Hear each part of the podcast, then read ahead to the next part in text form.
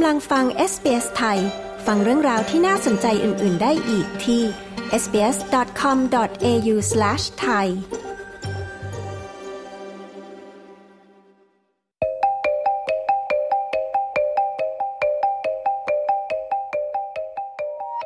จีนผลิตกางเกงช้างราคาถูก นโยบายซอฟต์พาวเวอร์ของรัฐบาลไทย และประเด็นพรรคก้าวไกลจะถูกยุบหรือไม่ ติดตามข่าวสายตรงจากเมืองไทย จากคุณชาดาสมบูรณ์ผล ผู้สื่อข่าวพิเศษของ s อ s ไทย ประจำกรุงเทพมหานครค่ะ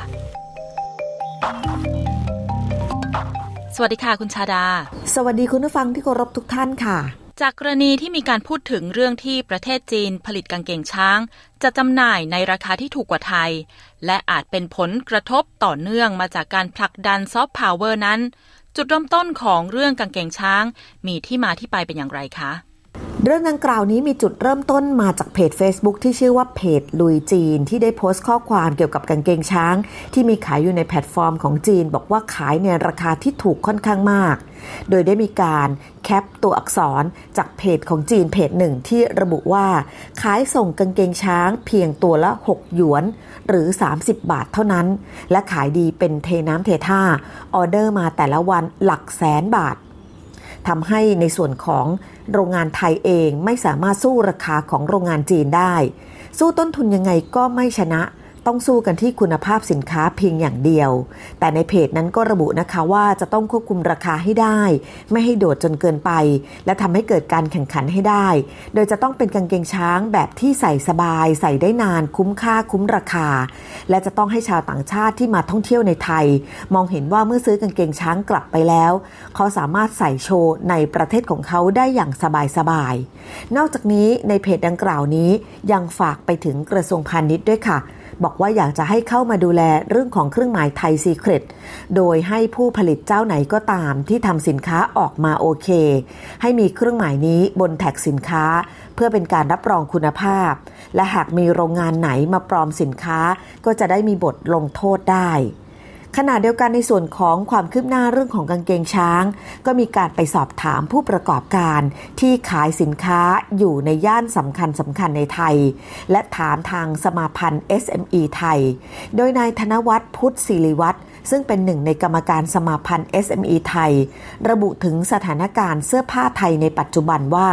การค้าเสื้อผ้าไทยในทุกวันนี้ สินค้าที่ไทยได้รับความนิยมทั้งไทยเอง และจากนักท่องเที่ยวชาวต่างชาติพ่อค้าชาวไทย หรือพ่อค้าชาวจีนในไทย ก็จะไปจ้างโรงงานในประเทศจีน หรือว่าประเทศเพื่อนบ้านผลิตออกมาค่ะ เนื่องจากว่าโรงงานมีจำนวนมาก สามารถผลิตได้ในเวลาสั้น ๆ ในจำนวนมากที่เพียงพอ และค่าแรงนั้นก็ต่ำกว่าของไทยด้วยทำให้ราคาขายถูกกว่าราคาที่จะผลิตในไทย เช่นกางเกงช้าง ราคาที่ผลิตต่างชาตินั้นต่ำกว่า 100 บาทก็มี ตลาดเสื้อผ้าที่เราเห็นกันอยู่ทุกวันนี้ไม่ว่าจะเป็นย่านโบเบหรือย่านประตูน้ำผลิตในไทยเพียงแค่ 30%เท่านั้น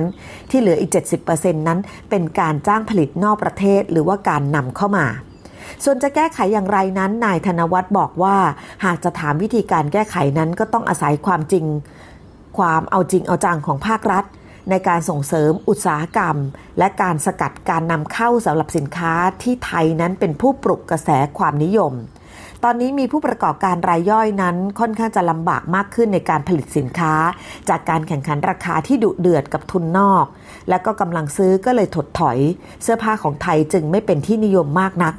หากจะยังคงอุตสาหกรรมเสื้อผ้าหรือสินค้าของไทย ที่จะได้รับอานิสงส์จากนโยบายซอฟต์พาวเวอร์ของรัฐบาล อย่างสงกรานต์ก็อาจจะมีเสื้อผ้าที่มาเกี่ยวข้องบ้าง ดีไซเนอร์ของไทยอาจจะต้องปรับตัว และจะต้องเพิ่มมาตรการที่เข้มงวดมากขึ้น ในการป้องกันการนำสินค้าทะลักจากชายแดน และจะต้องให้รัฐนั้นเร่งดำเนินการเรื่องของการจดลิขสิทธิ์ต่าง ๆ ให้มากขึ้นด้วยค่ะ รัฐบาลพยายามจะผลักดันเรื่องซอฟต์พาวเวอร์อย่างต่อเนื่อง ขณะนี้มีเรื่องใดบ้างแล้ว ที่เริ่มและมีความชัดเจนเป็นผลเป็นรูปธรรมค่ะ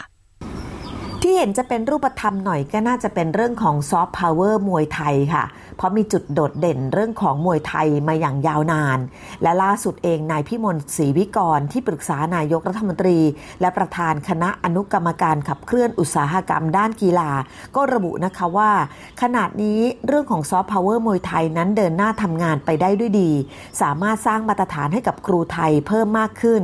โดยที่ผ่านมามีการจัดอบรม และจัดทดสอบสร้างมาตรฐานที่เป็นสากล ให้กับครูมวยของไทย สามารถไปสอนมวยในต่างประเทศได้ได้ จะได้เป็นการเพิ่มมูลค่าให้กับบุคลากรมวยของประเทศไทย และสามารถสร้างงานสร้างรายได้ให้มากขึ้น โดยภายในเดือนมีนาคมนี้การกีฬาแห่งประเทศไทย จะเปิดศูนย์ทดสอบที่ไปมาตรฐานมากยิ่งขึ้น และเป็นจะรองรับมวยไทยที่ขยายประกอบทั่วกันทั้งครอบคลุมทั้งประเทศ โดยจะขยายศูนย์มวยไทยให้ครอบคลุม เป็นศูนย์ที่สามารถออกใบรับรองเซอร์ติฟิเคตได้จากภาครัฐ ทั้งเชียงใหม่ สงขลา นครราชสีมา ชนบุรี และกรุงเทพมหานคร และจะมีศูนย์กลางที่จะจัดส่งครูมวยของไทยไปสอนยังต่างประเทศ หรือถ้านักท่องเที่ยวชาวต่างชาติสนใจจะมาเรียนกับครูมวย ก็จะมีศูนย์บอกกล่าวว่า ศูนย์ไหนได้มาตรฐานที่สุด นอกจากนี้ที่เห็นเป็นรูปธรรมอีกหนึ่งอย่างก็คือในเดือนเมษายนนี้ค่ะ จะมีการส่งครูเมยไทยที่ได้รับใบรับรองมาตรฐานจากภาครัฐ ทั้งผู้หญิงและผู้ชายจำนวน 8 คน ไปสอนมวยไทยให้กับกองทัพของชาวซาอุดีอาระเบีย และสอนมวยไทยให้กับนักกีฬามวยทีมชาติไทยของซาอุดีอาระเบีย ทั้งหมดเป็นการร้องขอตามคำผ่านของทางสถานทูตไทยในเมืองริยาด ซึ่งก็นับว่าเป็นการส่งเสริมการเผยแพร่วัฒนธรรมสู่สากล และก็ผลผลพวงของซอฟต์พาวเวอร์ที่ช่วยสร้างงานสร้างรายได้ให้กับครูมวยไทย โดยครูมวยไทยแต่ละคนถ้าสอนอยู่ในประเทศไทย จะได้ค่าสอนในหลักหมื่น ตั้งแต่ 30,000 40,000 50,000 60,000 แต่ถ้าเกิดว่าได้รับการจ้างงานไปอยู่ยังต่างประเทศ ก็จะได้รับค่าสอนตั้งแต่ 80,000 บาทไปจนถึง 100,000 บาทต่อเดือน ซึ่งก็ขึ้นอยู่กับประสบการณ์และผลงานของครูมวยแต่ละคน นั่นเป็นการผลักดันซอฟต์พาวเวอร์หนึ่งที่รัฐบาลมองว่านี่จะเห็นผลเป็นรูปธรรม และเร็วๆนี้จะเปิดการสอนมวยโดยอินฟลูเอนเซอร์ชื่อดัง ที่เป็นนักมวยระดับโลก และส่งไปจัดการสอนมวยเป็นรายวัน 1 วันจัดการสอนอาจจะในแถบยุโรป หรือแถบต่าง ตะวันออกกลาง และหลังจากนั้นจัดการรับประทานอาหารร่วมกันที่เผยแพร่อาหารไทยสู่สายตาชาวโลกเพิ่มเติม ซึ่งคาดว่าอีเวนต์ลักษณะนี้จะจัดขึ้นเป็นระยะ และน่าจะได้รับการตอบรับอย่างดี นอกจากส่งเสริมซอฟต์พาวเวอร์มวยไทยแล้ว ก็ยังส่งเสริมเรื่องของอาหารไทยสู่ต่างแดนด้วยค่ะ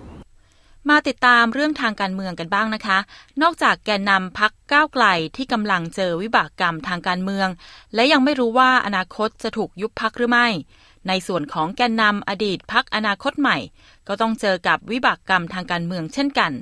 วันนี้จะมีการตัดสินคดีที่สำคัญ กับคดีการชุมนุมทางการเมือง มีรายละเอียดอย่างไรบ้างเกี่ยวกับคดีนี้คะ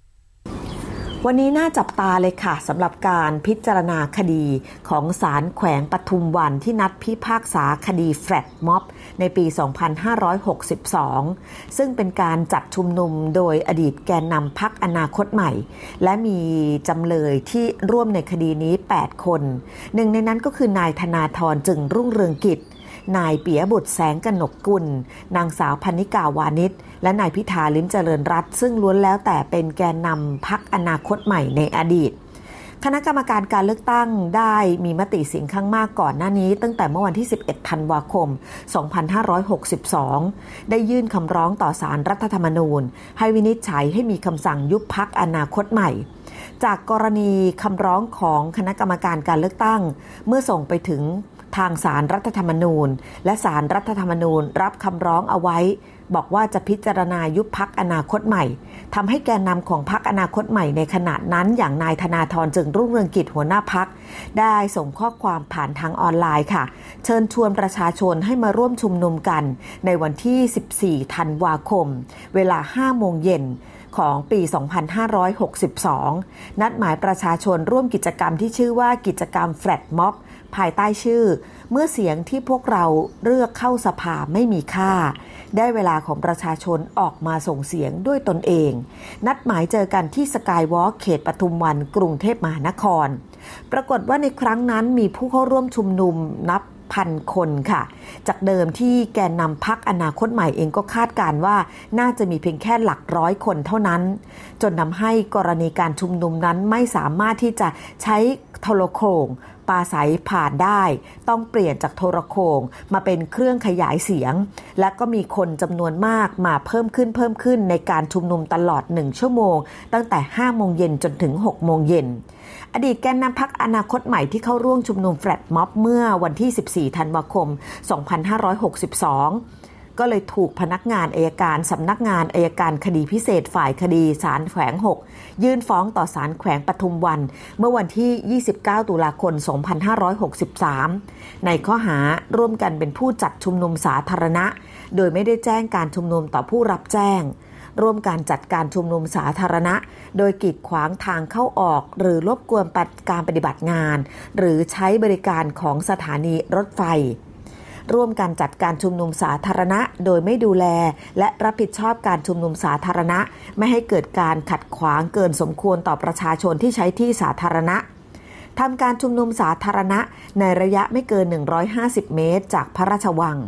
และร่วมกันโฆษณาโดยใช้เครื่องขยายเสียง โดยไม่ได้รับอนุญาตจากพนักงานเจ้าหน้าที่ ถือเป็นการละเมิดพระราชบัญญัติการชุมนุมสาธารณะ และพระราชบัญญัติควบคุมการโฆษณาโดยใช้เครื่องขยายเสียง ศาลแขวงปทุมวันได้นัดฟังคำพิพากษา คดีนี้ หรือที่เราเรียกกันว่าคดีแฟลตม็อบปี 2562 เพื่อจะตัดสินว่าจำเลยที่เกี่ยวข้องในคดีนี้ซึ่งมีทั้งหมด 8 คน มีความผิดตามพระราชบัญญัติการชุมนุมสาธารณะ และพระราชบัญญัติควบคุมการโฆษณาโดยใช้เครื่องขยายเสียงหรือไม่ในวันนี้ ซึ่งน่าจับตาว่าศาลจะพิจารณาออกมาเช่นไรโดยอัตราโทษสูงสุดของคดีนี้ข้อหาที่ถูกฟ้องละเมิดพรบการชุมนุมสาธารณะ ก็คือจำคุกไม่เกิน 6 เดือน ปรับไม่เกิน 10,000 บาท หรือว่าทั้งจำทั้งปรับขนาดที่ข้อหาร่วมกันโฆษณาโดยการใช้เครื่องขยายเสียง โดยไม่ได้รับอนุญาต ตามมาตรา 4 ของพรบควบคุมเครื่องขยายเสียง ก็จะมีอัตราโทษจะในส่วนของการปรับไม่เกิน 2,000 บาทเท่านั้น ทั้งหมดนี้ต้องรอลุ้นกันนะคะว่าจะมีคำพิพากษาออกมาเป็นเช่นไร ซึ่งก็จะคบกระทบกับในส่วนของอดีตแกนนำพักอนาคตใหม่ แล้วก็ในส่วนของนายพิธาลิมเจริญรัตที่เกี่ยวข้องกับพักก้าวไกลในขณะนี้ด้วย แต่อย่างไรก็ตามโทษที่เกิดขึ้นก็คือจะไม่หนักมากนัก ถ้าเทียบแล้วกับคดีอื่น ๆ แต่อาจจะขยายผลไปสู่การชุมนุมทางการเมืองอื่น ๆ ที่จะเกิดขึ้นในอนาคตได้ค่ะ ดิฉันชาดาสมบูรณ์ผล รายงานข่าวสำหรับ SBS ไทย รายงานจากกรุงเทพมหานครค่ะ